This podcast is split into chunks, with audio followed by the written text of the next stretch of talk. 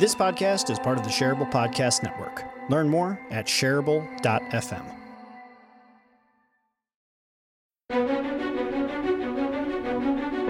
You are now listening to the Heroic Council.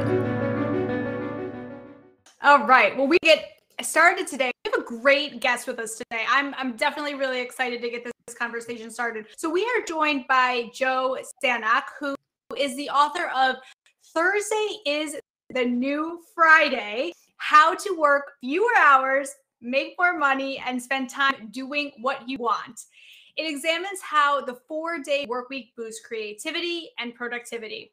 Joe has been featured on Forbes, Good Magazine, Smart Passive Income, Income podcast, which I'm a listener of. I love that show. He is the host of the popular The Practice of the Practice podcast, which is recognized as one of the top 50 podcasts worldwide with over 100,000 downloads each month. This is amazing. Bestseller authors, experts, scholars, and business leaders and innovators are featured and interviewed in the 550 plus podcasts he has done over the last six years amazing. Joe, thank you so much for joining us today. Did I miss anything? That's like amazing. Yeah, it's so funny because we just passed 650. So I must have wrote that bio like, I don't know, a handful of weeks ago. So, but no, that's amazing. I, I'm also the dad of two amazing daughters that are seven and 10. So I often have glitter in my hair. So that's the only thing not in that bio. so that's the best. I love this. And like I said, Parchelle and I are really activity. Um, we do a lot of, of work around creati- creativity and productivity and talking about this. So I am really excited to get into this today and because you're launching your book Thursday is the new Friday. So maybe you can tell us just a little bit more about that by starting with what is the history of the the seven day week and the and the four 40 hour work week? You know how did that all really get started? And and i think that's going to set us up great for this current conversation about how is work structured? Like how did we get to this point with this this 40 hour work week yeah, I think whenever we think about productivity or doing bigger things, we have to understand what right now is immovable and what is movable and how firm is the structure we currently stand on and what have we maybe inherited and it feels really firm but actually it might be more shaky than we think. So i love that you start with the history because uh, to really understand where we are right now we actually have to go back several thousand years to the babylonians. So the babylonians looked up in the sky. They saw the sun and the moon. They saw the earth that they were standing on, Mercury, Venus, Mars, and Jupiter. So, seven major celestial things. And that's why we have the seven day week. The Babylonians literally just made up the seven day week. There is nothing in nature that points to seven days. Uh, the months are based on moon cycles, roughly. The year, where that's how much it takes us to go around the sun, a day, how long it takes us to spin. But there's literally nothing in nature that points to seven. And the Babylonians had seven days, whereas the Egyptians had eight days and the Romans had 10 days. Even less than 100 years ago, the Russians tested tested out a five day week. And so this thing that we think is solid, the seven day week, is actually totally made up. So let's fast forward to the late 1800s and early 1900s. The average person was working 10 to 14 hours a day, six to seven days a week. So they had a farmer's schedule whether or not they were farmers. Uh, and so life was hard for the average person across the globe at that time. And in 1926, Henry Ford instituted the 40 hour work week at Ford to sell more cars to his own employees. He had this idea that people weren't going to buy a car to get to work faster, but if they had someplace fun to go on the weekend, they would actually buy a car. And it worked. So, again, less than 100 years ago, we get this thing that feels so immovable that it actually is fairly recent in regards to humankind.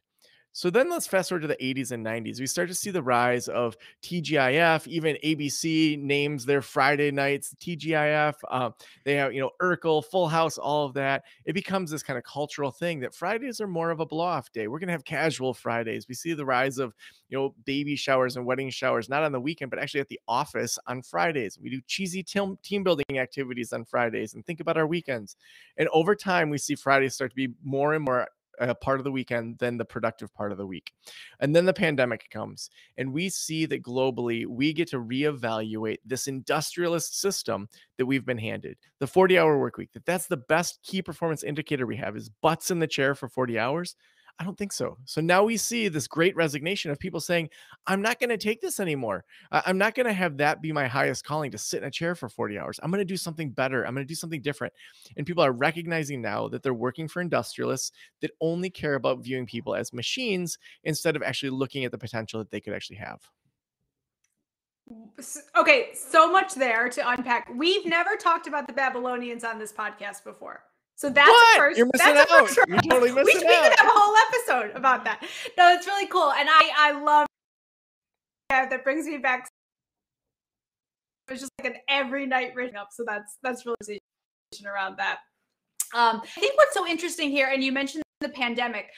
How has that really shifted recently, and, and what are what are actually doing to make that really kind of come to we've there's less rules around work. You've seen that kind of play out more recently, and I argue we've really been moving to a work week for a while. So can you, can you talk about that a little bit? Yeah. And so I think, especially knowledge workers, content creators, entrepreneurs, their biggest challenge is not to have some external supervisor give them permission to work a four day work week. It's themselves, it's all the ideas they have. You know, people like you and me, uh, we enjoy the work we do. I love coming on podcasts. So it's not a matter of, oh, shoot, I have to go do another podcast. It's, oh my gosh, I have millions of ideas. Where do I even start? And how do I set boundaries around those? And, and so we see the emerging research really showing that that old industrialist model of saying here's the prescription for productivity the five steps the seven steps the nine steps it's a prescription you follow it you're either in or you're out or on the other side, we have these woo woo books that say, make a vision board, manifest it to the universe, and magically you're going to get a trip to Hawaii. Now, both of those have truths within them, but the new model is actually more of an experimental menu based model where we look at what the options are, what the science is showing us, and say, what from here are we going to pick? And then we're going to try and experiment over time. So, to your question, knowledge workers are doing a number of different things. They're taking that neuroscience and saying, we're going to work fewer hours, but in those fewer hours, we're going to absolutely kill it because instead of doing the old model of we just run full tilt all week, we're burned out, we're maxed out, and then we get to the weekend and it's a reaction to the previous week.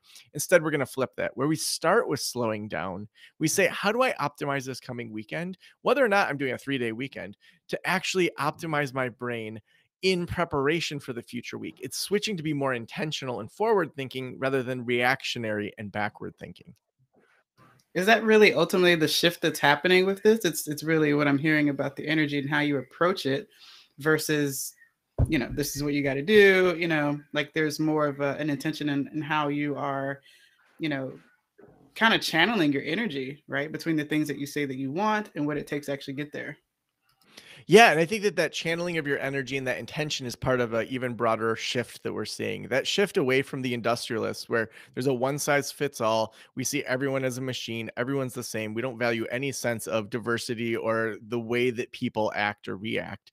Uh, that old model we know is dead, and now the emerging model is more of an evolutionary model, where businesses are saying, "Sure, you are hired in this position, but over time you can adapt and change and shift." Um, so even in my own business uh, we've done this for years where we've really taken a, an evolutionary approach to how we do our jobs. And so, what does that practically look like? Well, every year, multiple times a year, it's not just a part of our culture. Um, I ask my staff three questions. The first is, What do you absolutely love doing right now that you just want to keep doing? Second, what do you hate doing that you want to take off your plate? We need to hire someone else for that you can just not do anymore. And then third, where are areas that you want to grow and experiment to maybe add value to your position? And so what happens over time is we have someone like my chief marketing officer, Sam, who started out as just a graphic designer for social media posts. And then she became full time with that. Then we built out a magazine. Then she said, I don't really want to do show notes for the podcast anymore. I find them super boring. So then she found someone and hired them and trained them and made sure that that handoff was strong. And then she wanted to learn about video editing. And then she realized we had great videos, but not many people were watching it. So she went through a whole YouTube marketing course. And so she's now created the exact job that she wants within practice of the practice. And she knows that if in two years she's bored of that, that as long as it's within our general mission, then she can adapt and change her job. And so over time, my company starts to transform and evolve, but then the people as well do. And so that shift gives so much more power back to the people that are within the positions to say, you know what, I've outgrown this position and here's what I want to create moving forward. Um, and then it allows you as a business owner to adapt and change with your audience and with your staff as well. I love that. And you know, change is not easy. So I'm curious, even with your staff and other people that have been embracing this message, what sort of resistance is there, right, for those that are considering this? What are what are you saying? Yeah, I think there's a number of different factors. The first one is that that old model of this much time equals this much pre- productivity, people still buy into. They think if I cut 20% of the week, that I'm going to cut 20% of the productivity, 20% of the profits. We're just not seeing that in the research. Iceland did a huge study that just came out about a month ago. Uh, that was a multi year study uh, across multiple domains, jobs, and occupations of about 2,500 people. And they found that by having the four day work week, 32 hours, not 40 crammed into four, 32 hours was actually more productive than a 40 hour week, meaning those last eight hours of work was a hobby. I mean, it sent you backward in your productivity. They also found that happiness went up, health outcomes went up. Uh, and so we're seeing in case studies and in the research um, that that kind of thought that hey if we go down by 20% in our time we're actually going to go down 20% in our company just doesn't hold water anymore um, and we're seeing this in very traditional companies as well. Um, Kalamazoo Valley Community College in Southwest Michigan, a number of years ago, uh, an HVAC instructor named Ted Forrester started running the numbers in the summertime and noticed there were no students on campus on Fridays. It was so lean, there's hardly anybody there. He went up on the roof every single Friday and took pictures of the empty parking lot while they were air conditioning all of these buildings. And so he presented to the board that fall and just said, here's what Fridays look like here. And here's what the AC costs are for a summer of empty buildings with AC costs. And the next summer, they switched to a four day work week. Now, some unintended positive consequences were that their staff are staying there longer. Like, who wants to leave, especially in Michigan, where we have like 10 months of snow? Uh, you know, you're not going to leave this job to go somewhere else and make a lateral move when you have a four day week in the summer. Uh, their healthcare costs are better uh, because people are more chilled out from the summertime. The student outcomes are better because they can come in earlier and stay a little bit later. And then they've saved over $2.5 million in just air conditioning costs. And so we're seeing that these creative thinkers are also retaining their staff longer, um, which is going to save on so many other costs. And so that myth that you're going to drop 20% by changing the amount of time is, I'd say, the first big pushback uh, that we really see with with different companies and kind of industrialist thinking people. It's so interesting. And I think what's what's one of the keys that you said is they did it in the summer. And so often we feel like we're making a decision and it's it's all or nothing, right? It's black or white. If we go to this four four day week, that's for the rest of time. But we really could do this as a trial. We could do this for December. We could do this for next summer. And I think that's a really important message. You can you can test this out and really get some some data to prove this point. Yeah, and I think that's one of the big shifts that we're seeing is those leaders and those businesses that say, let's experiment with this. Let's have two different teams, one that has a four day work week and one that has a five. Let's set some clear KPIs between the two teams of what are the key performance indicators of how we judge these teams' success already outside of this experiment. Is it sales? Is it customer satisfaction? What is it? And then let's do a two to three month study to just see how it goes. Now, you know that those four day work week people are going to bust it trying to really make sure that they get to keep that four day work week. Um, and, and, we're seeing this happen over and over. Um, I have a recent Harvard Business Review article for employees of how do you go to your boss and ask them for the four day work week because this is a conversation more and more people are wanting to have if they're in a traditional job. And again, it's that experimental mindset of we're going to give this a whirl. We're going to watch the numbers. We're going to do 360 reviews. When we see the KPIs go down, we're going to address those on a weekly basis. When they go up, we're going to sustain that on a weekly basis so that over time we get smarter and we learn and we grow, just like that whole menu idea that we're experimenting and then saying, okay, this worked really well. This didn't. In our industry, this thing Joe said, it's terrible. It doesn't work at all. Great I'm glad you learned from it. Now let's adapt and change over time and use the other principles that we know work and try those out in the menu as well. It's really cool. I know in the book you discuss internal inclinations. Take us through those if you don't mind. Yeah, so there's three internal inclinations that the research points to that top leaders and businesses have. And, so we want to just start with these are inclinations. So they're naturally occurring in these leaders. But that doesn't mean if when you take the assessment that's in the book you don't have it, that all of a sudden you're not going to be a good leader. It just means we want to know what your baseline is and then we want to say, okay, this area it's tough for you. Here's some ways to develop that muscle so that you do have that be more of a habit and inclination. So the first one is curiosity. Uh, the second one is an outsider perspective, and the third one is an ability to move on it. So let's start with curiosity. Um, you know, the other day, so I have a seven and 10 year old daughters, uh, and my nieces who live in our same neighborhood came over. So I had a, a three year old, five year old, seven year old, and 10 year old girls all in the same backyard playing together. And they're squealing and jumping around. And I'm inside, my sister's off running errands, you know, and just dropped off her kids. And all of a sudden it gets super quiet. I'm like, okay, I need to go outside. Something's going on. Because you know, four girls like that age, like barely There's a decimal level for there. a minute. Yeah. Yeah. it's just baseline.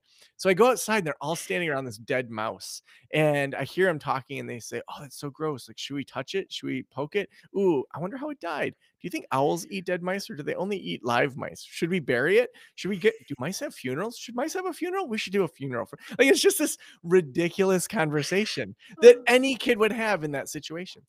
So we are naturally curious as kids. We're seeing things for the first time. Is this this is the first rainbow I've seen. This is the first car mm-hmm. accident I've seen. This is the first time a close friend has rejected me publicly. And we're constantly trying to figure out is this just how life is or is this kind of an outlier? And so we're curious, we're we're dodging, we're wondering all these different things. But as adults, a lot of times we think we have it figured out.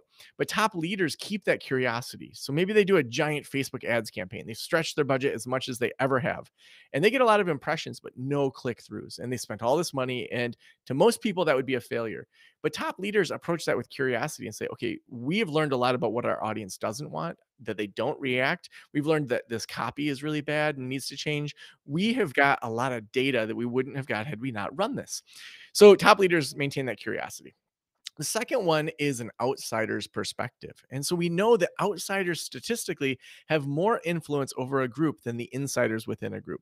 Uh, there was this study where they brought together six to eight people and they would hold up a color, either blue or green. And they were usually somewhere in the middle. They weren't super blue or super green. And they would say, Is this blue? Is this green? And the people at the table would say it, and they mostly agreed. Then, with the second version of the study, they did the same thing, but a quarter of the participants were working with the research study. And so they would hold up the blue, and occasionally they would say that it was green, or when it was green, they would say it's blue. And so they would just say it, and they would sway the group. The group would say, "Oh, I guess that is blue now that I look at it." And they found in study after study that outsiders actually have the ability to sway an inside group. And, and, you know, we see this all the time. If you ever have had a new job, you come in, they teach you all the systems, and then you say, "Wait, why do you do it that way? That seems super." Like a weird workflow. Uh, I remember I worked at a community college and they were still in 2010 handwriting their counseling progress notes and then filing them in binders by the date the people came in for counseling, not by their last name. I'm like, has this person ever come before? And they're like, I don't know. I have to look at all these past calendars to find out which day they came. And I'm just like, what are you talking about? And, so these outsiders oftentimes have bigger sway and new eyes in a way that they can actually help the company move forward. And then the last internal inclination is the ability to move on it. So if we think of a spectrum, on one side we have uh, the the perfection or the accuracy, and on the other side we have speed. And there's a handful of places that I want someone to be accurate all the time. So if I go in for surgery, I want my doctor, I want her to do as great a job as she can do. I want her to take all the time she needs. Speed does not matter. Same with someone that's landing a plane in a windstorm. Take all the time you need to get us safely down there. But most of what we do in business does not need that level of accuracy. We're often paralyzed by perfection and we don't get things done. And, and so if we focus more on speed, we get that feedback loop back and forth so that then we get better business and better outcomes. That's awesome. And you said like these are these are you said these are naturally occurring characteristics in entrepreneurs and, and leaders. Um, but it makes me wonder too, like, do we naturally have everybody have these things, or are they just I know it's probably a, a deeper question, but if it's Yeah. like we all have this, or you know, or or if uh something that you continually work at, you know, kind of a thing. Well, I mean, there's so many factors too. I mean, you think about your family of origin. Like, were you taught to take risks or were you taught to be safe? And depending on where you were raised, your income level you were raised, the other people you were being raised with, uh, all these things play in. And that's why there's a whole assessment that we have in the book so that you can figure out, okay, this isn't naturally occurring in me. I don't naturally have an outsider perspective. Here's a whole list of things that you can do to make yourself feel different, to feel like an outsider, to put yourself in in situations where you realize that maybe you're not the majority, that you allow yourself to feel really dumb in front of other people. So for me, you know, several years ago, that was joining an improv troupe. And so to even just be able to like go to improv and learn that skill and feel really bad at it at times and to fail publicly and to learn to do that over and over I didn't do it to help my business skills. I did it just because I wanted to laugh more.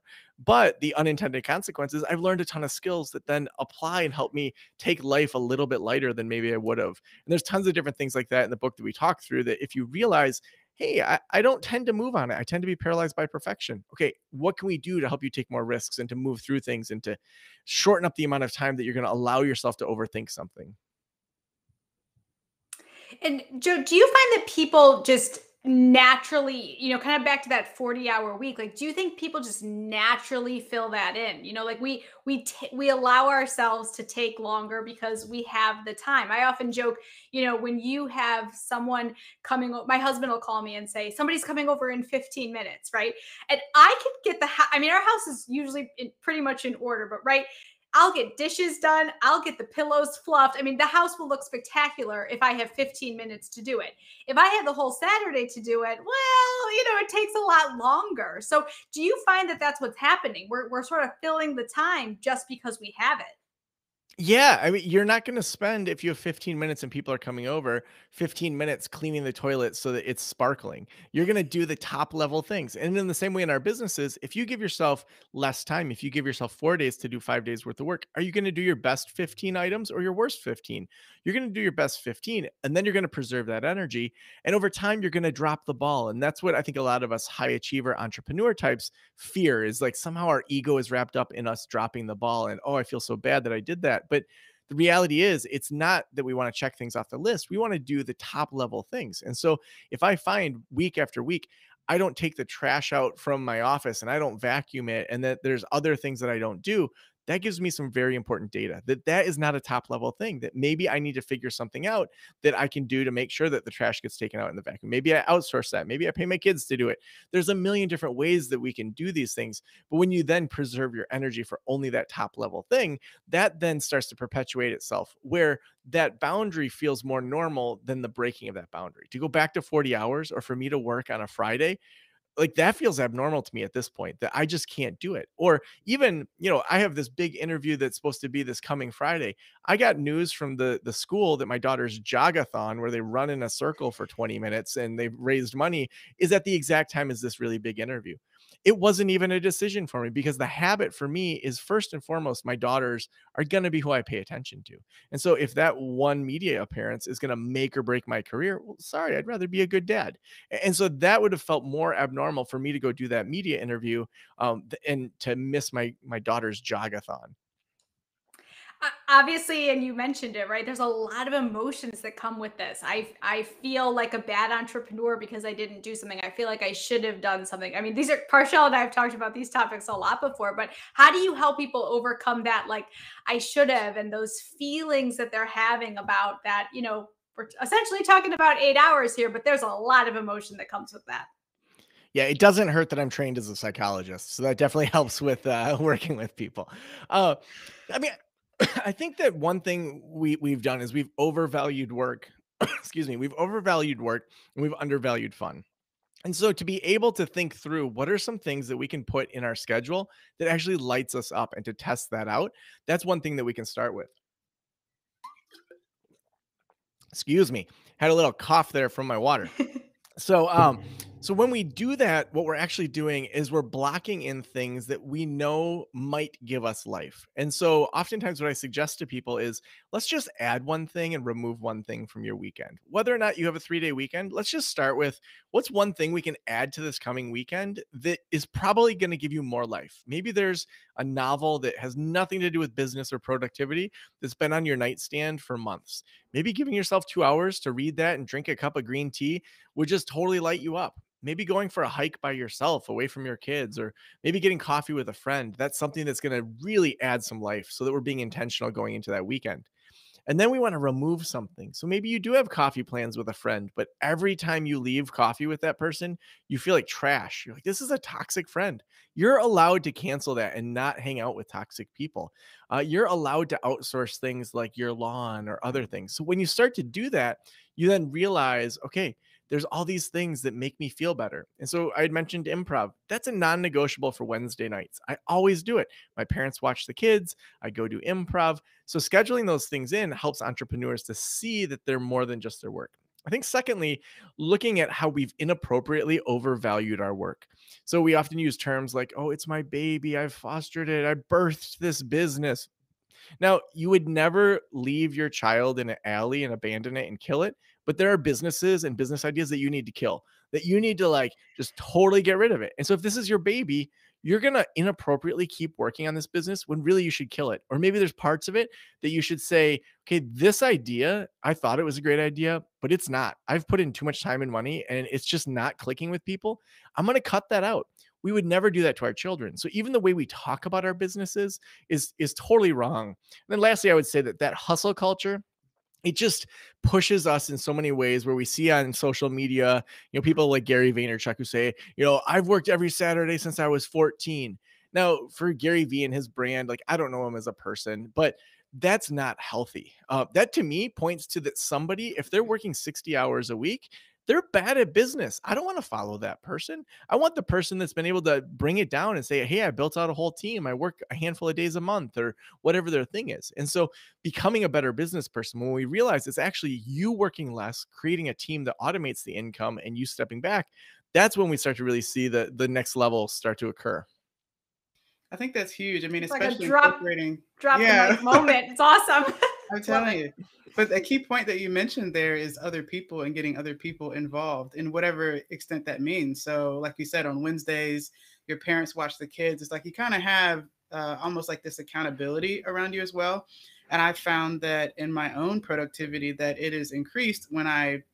It was as simple as adding an email invite and having someone else on that time with me um, made a difference for me. But I know that's different for different people as well in terms of motivating factors and things that make it uh, easier to show up. Like I have to have a trainer at the gym. Just Mhm. having a gym membership doesn't do it for me. Like I'm not gonna go. like I really have to force myself. But um, but yeah, I'm curious. Like what other elements like come into play that make it simpler to to stick to what you said you're gonna do, right? Because ultimately that's Yeah. kind of the point. Yeah.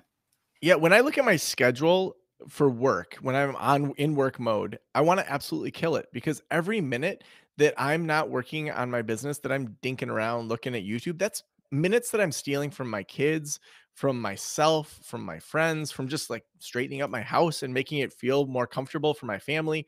So every minute that I'm not doing what I should be doing, I see that as stealing it from my family. So then when I look at my calendar for a day, every minute is assigned. And so if I have a 15 minute block, I'm going to put in there what I'm going to do. So it could be check email, it could be other high level tasks and making sure that they're high level. So even when I'm checking email, my assistant has already gone through the 200 plus emails we get a day. She's responded to the majority of them. And then the top five or 10 are starred.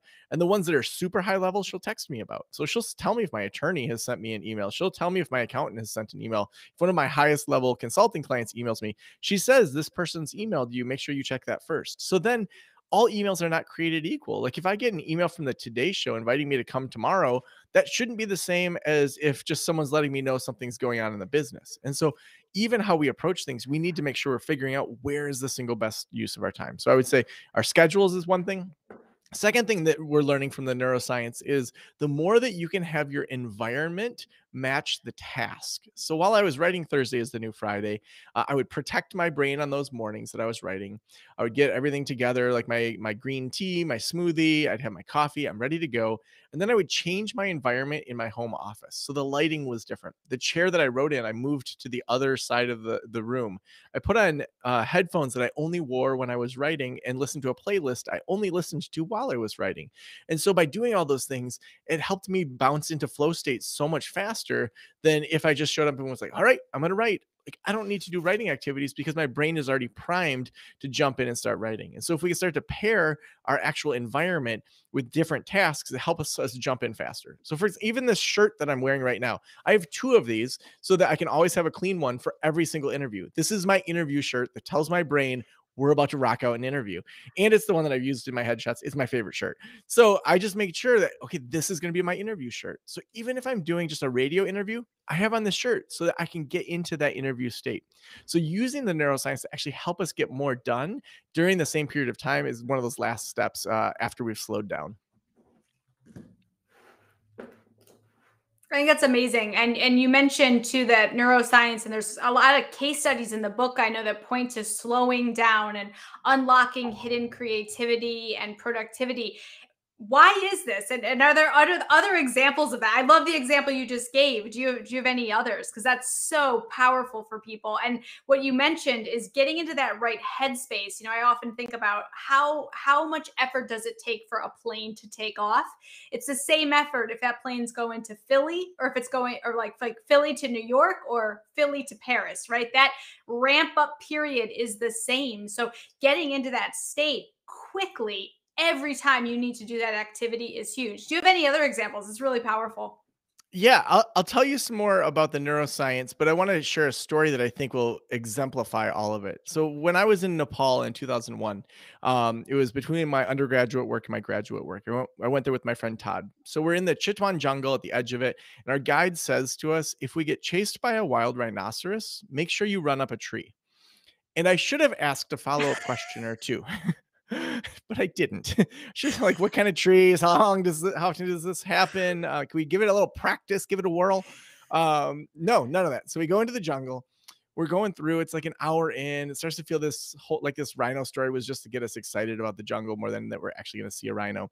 And then we see a wild rhino right there, uh, probably 15 yards away. So I pull out my camera. It wasn't a digital one yet; it was a film one. So I take a picture and don't know how it turned out. And zzz, zzz, so I take a step forward to take another picture because I don't know if it turned out like a big blob or looks like a rhino. So I take another picture, at which point I should have been satisfied, but I was not because I'm Joe Sanok. So I took another step forward and the rhino charged us.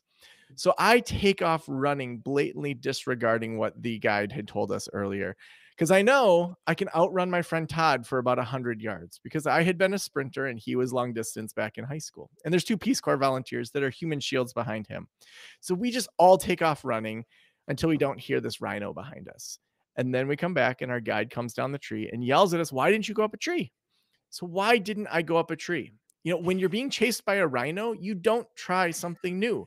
You don't say, I'm going to get creative right now. You take off running so you survive. And I knew I could outrun at least one, if not more, of the people that were in my group.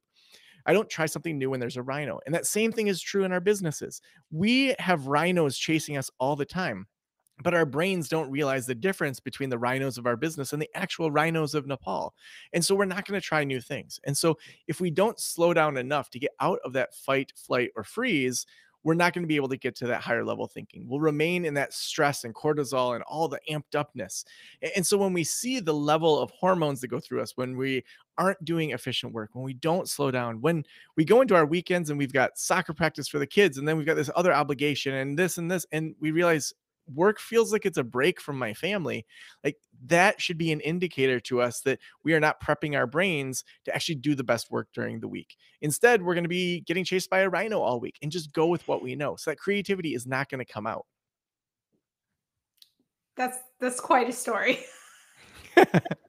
Glad you're still with us, Joe. I know.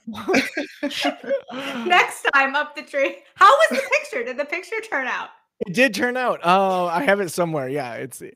I used it in my TED talk. wow, that's incredible. That's awesome. That's awesome. Um, so, and I think you Oh, go ahead, Parchelle. Now I was going to ask. I mean, I know that also when you talk about getting out of that flight, fight or flight uh, response, and being in that state all the time, um, you know, one of the things I'm a big proponent of is meditation and other ways just to kind of see something different. So, how do you, you know, advise, you know, when people are looking to make those changes and kind of st- take a step back, um, things that they can use or utilize as tools or techniques?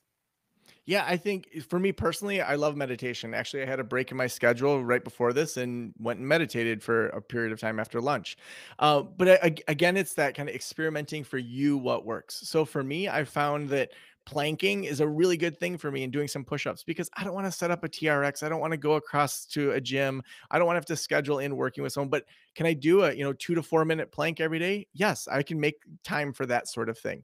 Whereas, you know, other people like yourself may say, I've got to go, you know, work with a trainer. So experimenting with what for us helps us reset is so important. I mean, I would say there's certain domains we want to look at. So sleep, you probably want to get at least seven and a half hours of sleep most nights. You probably want to stop having caffeine after two or three in the afternoon. Uh, you probably want to have some good nutrients in your body to fuel yourself. There's some basic kind of core nutritional things that are really good for most people and for their brains. Uh, we also want to experiment with socialization, being able to say yes and to say no with the amount of socialization you want. A lot of people just, if they get invited to something, they just say, Yeah, I, I'll feel guilty if I'm not there. I'll feel like, oh, I'm missing out with that group of friends, or they'll never invite me again. Are you kidding me? No, they invited you now. If you just say, you know what, I've had a really busy week, I need some introvert time. Hopefully, they're good enough friends to say, good job, I'm proud of you. Go do that. Uh, and so, looking at kind of socialization, um, looking at our own achievement and saying, when can we bookend the week and say, enough is enough. I've done a great job this week. I still have more to do, but I'm going to save that for next week. Um, giving yourself permission to turn it off and then letting the family members around you know that you're done. Uh, you know, my girls know that if this door is shut in my office, do not knock on that door unless you're bleeding. Uh, daddy is in here doing work and he needs to focus on that. But then when I'm done, I'm like, Daddy's home from work. And they run and they give me hugs and it's like, hey. And so there's a very clear end. And if I'm on my phone, even texting a friend, they'll be like, You're not working, are you? No, I'm not. But we've got some accountability there too, where I've invited them in so they know, okay, dad's not working right now. I'm not going to accidentally get in trouble for for interrupting his email or something like that. Um, and that you might be hinting at a little bit here, but I know you outline sprint types in the book. You know, will you walk us through those? We've got a, a few minutes left, but I think those sound really exciting. I'd love to learn more about those. Yeah, so similar to personality types, we're finding that uh, there's actually sprint types as well. And there's two different areas that we think about. And the first is um, what type of work we're doing, and the second is when we do that work. So when we think about what type of work we're doing, uh, there's first kind of the traditional time block sprinter. So the, the time block sprinter is someone who's going to do one type of work over usually one to four hour period of time, broken up into 20 to 30 minute segments. So it might be I'm going to do podcast interview after podcast interview, or if you're doing your own show notes, I'm going to do four or five episodes of show notes all at once and get it all done all at once. Whereas a task switch sprinter is somebody that they need variety. And so they say to themselves, okay, I'm going to do a 20 minute sprint around recording a solo show for the podcast. Then I'm going to work on the show notes. Then I'm going to check my email. Then I'm going to work on trying to get big media appearances. So it's still all things pointing to something bigger, but there's more variety in there. It's not multitasking because we know that that's a myth, um, but it's intentionally saying for this 20 to 30 minutes, here's exactly what I'm going to do to totally kill it. So first we figure that out. Then we figure out when we're going to actually do this. And so for an automated sprinter, an automated sprinter is someone that needs it in their calendar every single week and have it repeat. So for me, I wrote Thursday as the new Friday every Thursday from April 2020 until September 2020. And so that was just in my calendar even if somebody's scheduled in my calendar, I would no show on them. I don't, I would be like, I don't know how you got in there. Um, it's not a time that I'm meeting with anybody. Like that's an accident. My assistant can reschedule you. And, and so I just knew that that's when I would be writing.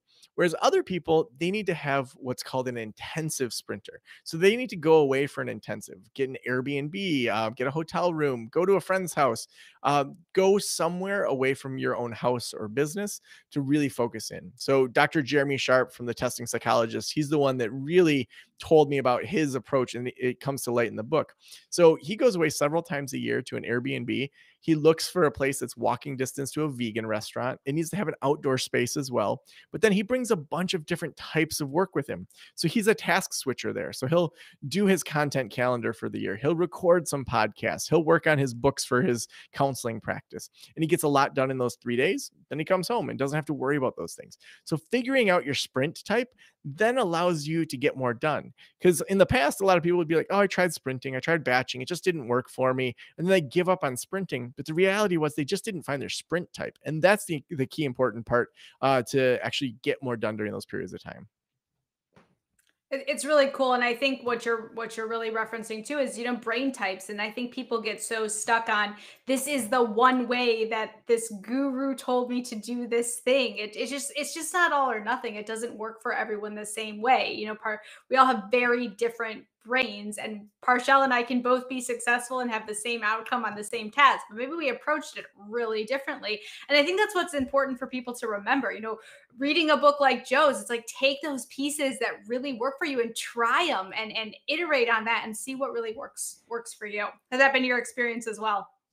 Yeah, I, I think that even just working with some of my consulting clients to say, let's try this for a period of time. And then we can say, what data did we get from it? Oh, this really worked. This really didn't work. Where did you resonate with things? Let's try some things in regards to what kind of clients you want to work with. Um, let's try some things in regards to how you want to speak publicly. Do you want to do podcasts? Do you want to uh, just you know do a whole bunch of LinkedIn articles? What what resonates with you? And over time, you then get smarter and smarter in regards to what your individual path is. Um, to me, I believe that there are so many different ways that people can make money. There's no reason to not do it in a way that you absolutely love. And so let's figure that out. I love it. I love that. I love and I mean, as, and as you're navigating people to figure it out, um, a quick question that came to mind is like, how do you know, right? What are the the the key indicators, if you will, that say, yeah, this is definitely working for you. Keep doing this, because I think sometimes people are just not aware. It's like something may be working, but they they don't know that it's working as something to continue to build on and make better. Yeah, I think there there's this myth that we're gonna at some point feel like we're all grown up. You know, I mean, like that we're gonna know exactly. Okay, this is what I want to do the rest of my life. That's the old industrialist model where you go get a job and then you retire with a pension. Uh, that is not the world we live in anymore. In three years, I may find something way more interesting, or I may go down some path and be like, how did I become an expert in this area? I guess this is going to be my career now if I want it to be. And so that I that iterative iterative process of saying I'm going to refine every single year and that's not going to end. Uh, I'm going to keep adding things in and subtracting things out. And who I look like a year from now, 5 years, 10 years is going to be completely different and it's going to be a natural trajectory when you look at wow like there was a step at each of these kind of steps that joe took where he made decisions that make sense and look at where he ended up 10 years later I love that. And and thinking too, my last quick question, and I'll turn it over to Sarah to close us out. Is I know you have your your two daughters, seven and ten, right? Yeah, yeah, yeah. So so looking at the future for them, right, when they're you know of age to work for themselves or do whatever it is they're going to do.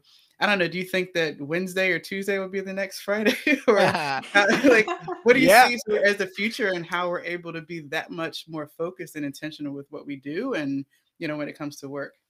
Yeah, I'm glad you bring this up because I think it also takes us back to the boundaries discussion. So one thing when I'm asked specifically around parenting of like how do you apply this to your family is I think through when they leave childhood, what are the maybe three things that I want them to leave childhood with that they just know inside and out? I mean, first and foremost, two girls, I want them to understand that their body is their body and that consent is an expectation.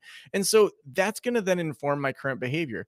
Just the other morning, right before school, my seven year old, I was like, Can I have a hug? She's like, I don't, my body doesn't want a hug right now. I'm like, Oh my gosh, like I'm so proud of you and I'm so hurt right now.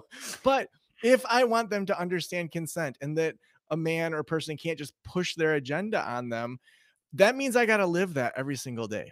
Same sort of thing when they leave childhood. I want them to be able to have conversations with anybody. If you look at successful people, it's people who can have conversations. Sure, they need to know math, they need to learn English, they have to have basic types of you know skills to email people. But having a good conversation with someone, that's going to take them anywhere. And so teaching good conversations, exposing them to people that are different than them. When adults come over, to not be like, go play, just say, hey, let, let's talk to Paul and Diane for a little bit. Like even just the other night, my friends Paul and Diane were over, and Lucia, my 10 year old, um, sat down at the island at the kitchen. She's like, so how's your week been? And I'm like, oh my gosh, this is incredible. And, and so when we start with where do we want our kids to be, to me, I'm prepping my kids for jobs or careers that have not yet been invented. You know, podcasting wasn't invented in the 80s. I mean, sure, there was talk radio, but we are doing something that's a job that wasn't invented when we were in school. And so, how do we best prep our kids to be able to think differently? To me, is actually the global question of where we're headed right now. Like, we're the post pandemic generation that lived through something humanity really hasn't been through in a really long time if we look back to 2019, is that the best we can do? Is that like the best health outcomes, best business outcomes pre pandemic? Or can we say we've got a lot of challenges coming up right now? We've got, uh, you know, global warming. We have um, huge um, social justice issues going on. We've got many more pandemics probably coming as well. Do we want a burned out generation or do we want to maybe have the most creative and productive generation working less so that they can thoughtfully address the huge things ahead of us? So when I think about my daughters, those are the things I think about in prepping them for the future. It's amazing. That's a that's a great way to end. I love that. So we always wrap up our episodes with what are you into right now? So Joe, I'll give you a second to think about that. And this can be anything, but Parchelle, what are you into right now? Oh my gosh. Um I am into right now. It's a book I'm reading. It's a Wayne Dyer book um, called Real Magic. So I'm just like super into that and being intentional about you know reading about 20 minutes morning and evening on it to really soak it in. So I'm totally into anything dealing with like I don't know just our spiritual side, of course, and um, ways that we can grow and create real magic. Right? It comes from a different place and not what we currently see as the external things to try and fix something else that could uh, is much deeper to get into. So I'm totally into that right now and digging that. So that's me. Okay, cool. Joe, what about you? Yeah, I would say Michael Singer's work right now, The Untethered Soul, Living from a Place of Surrender. Uh, he has a new uh, podcast that just came out. Um, and very similar to what Parchelle said, uh, that inner work of uh, just meditation and to, to me, the way Michael Singer frames it is, I just really resonate with that. At our deepest core, you know, we're not our history, we're not our memories, we're not our worries, we're not our physical body, but we're our awareness of awareness. And so we can either let things get locked up and stuck inside, or we can learn to let those difficult emotions kind of move through us. And so it's been super helpful uh, for me currently. Amazing. So, Joe, I want to just wrap up here with how can people, you know, buy the book? When is it available? Can we can we buy it now? I, I'm I'm so excited to read it myself. And then, so maybe you can tell us about the book, and then also how can people get in touch with you? Yeah, so the book just dropped, so you can buy it wherever you uh, buy books. So uh, it could be online, it could be your local bookstore. Uh, I'm sure they would appreciate that. Um, we actually, in early November, are hosting the Thursday is the New Friday mastermind group for anyone that buys 10 copies of it. Uh, and you'll just submit your receipt over at Thursday is the new Friday.com. We have a 40 page workbook that goes along with it. Um, that mastermind class to me is just so important because we're bringing people together that want to go beyond the book. Uh, then we're going to be doing some hot seats for practical application. But then my favorite part is going to be that people are going to be connecting with each other. Uh, my goal is that you leave with six to 10 new friends that you want to follow up with, that you want to collaborate with, that you want to do joint ventures, be on each other's podcasts. Um, we're getting some really top level podcasters and influencers in there. And so it's super exciting to think about that community forming. Um, so you just buy 10 books wherever you want and submit your receipt at Thursday is the new Friday.com. And then any, whether it's keynotes uh, or working with me, you can just go to Joe Sanok. That's S A N O K.com. Uh, all the information is on joesanok.com. Perfect. And then if we want to follow you social media, where do you hang out mostly on social media? Yeah, I would say Instagram and LinkedIn are my two favorites. So you can just search for Joe Sanok. On Instagram, we use our practice of the practice handle because I didn't want to keep up with multiple handles. So uh, that's practice of the practice is the podcast that we have specifically for coaches and counselors starting private practices. And then we also have the Thursday is the new Friday podcast uh, that goes beyond the book with Angie Morgan. She's an awesome New York Times bestselling author that she and I have a bunch of conversations. Excellent. Well, thank you so much, Joe. This was really exciting, inspiring. I think there you are a change agent leading change here. And I think hopefully in 20 years we go, remember when we talked to Joe? Everybody has a four week work week now. Yes. This is great. Super powerful. Thanks so much for being here today. Thank you so much for having me.